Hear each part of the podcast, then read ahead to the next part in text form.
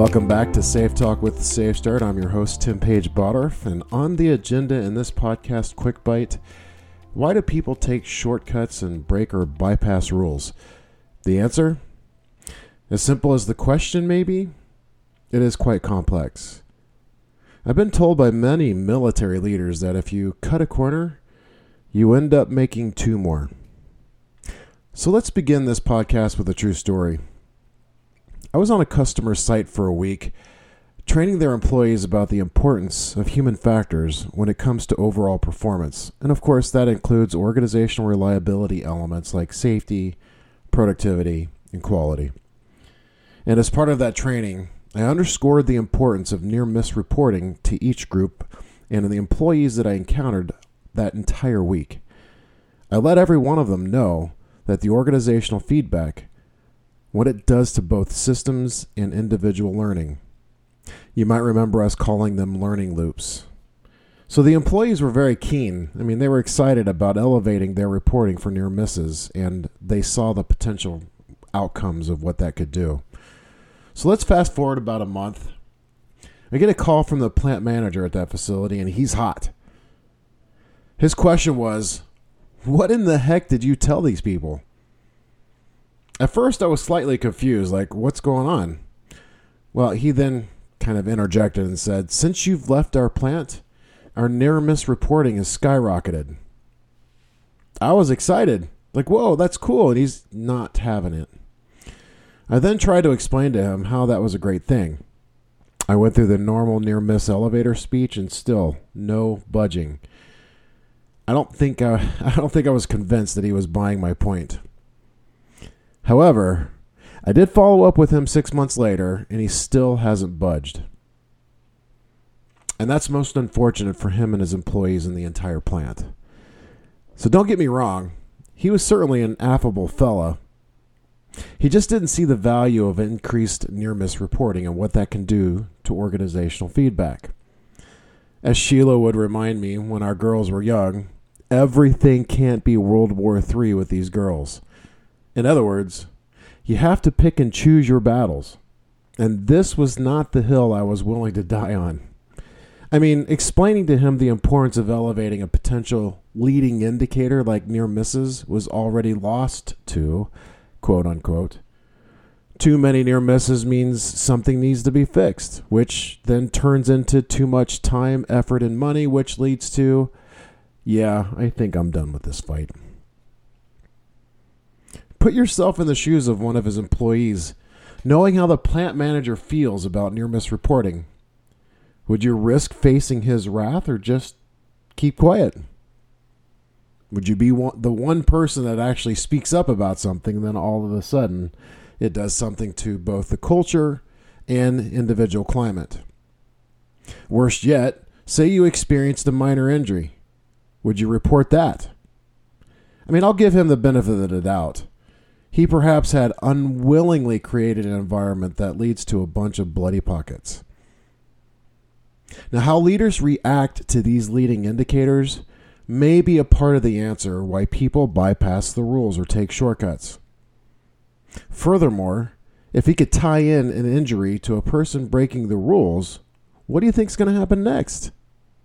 I mean, I want to be crystal clear here. Discipline has a place in safety and it always will. But if discipline worked in every case, we would have put that hammer away a long time ago. The next level of leadership I found even more problematic. Think about that supervisor who overlooks rule violations, usually in exchange for production. Or yet, even worse, the supervisor who would make a great crooked politician. He lets his buddy violate the rules, but holds everybody else to a different standard, which is obviously why we've developed Safe Lead. If you haven't listened to Transforming Supervisors into Great Safety Leaders, you should put that into your podcast queue. That to date is our most downloaded podcast here at Safe Talk with Safe Start.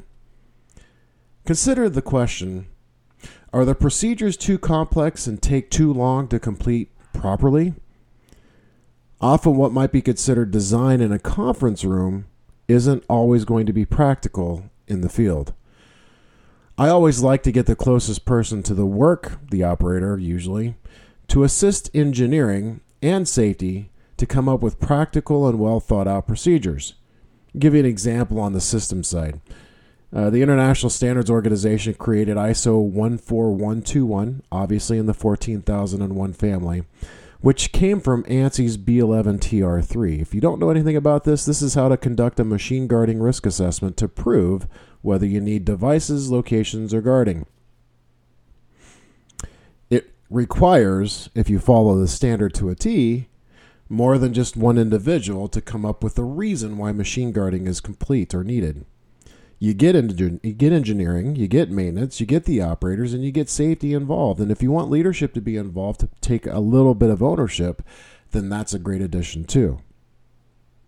So getting those people involved in the very beginning is important. But the point being, if the procedures are too complex, they don't understand it, they don't have any ownership in it, and of course they take too long, of course they're going to get bypassed. I mean, what do you think would happen when you go in to design those procedures, those policies? That's why it's important to get those people involved. So let's get to the human factors framework. As a matter of fact, my partner and I did an entire podcast on the framework. Make sure you check that out. I mean, it's not another product, it's just a way of looking at things through a different lens. We call it the human factors lens, both from an individual and an organizational vantage point. So, so take this for example. How do we design our work? Is it easier to do the scheduling here or scheduling job rotations to give employees psychological as well as a much needed mental break is that important?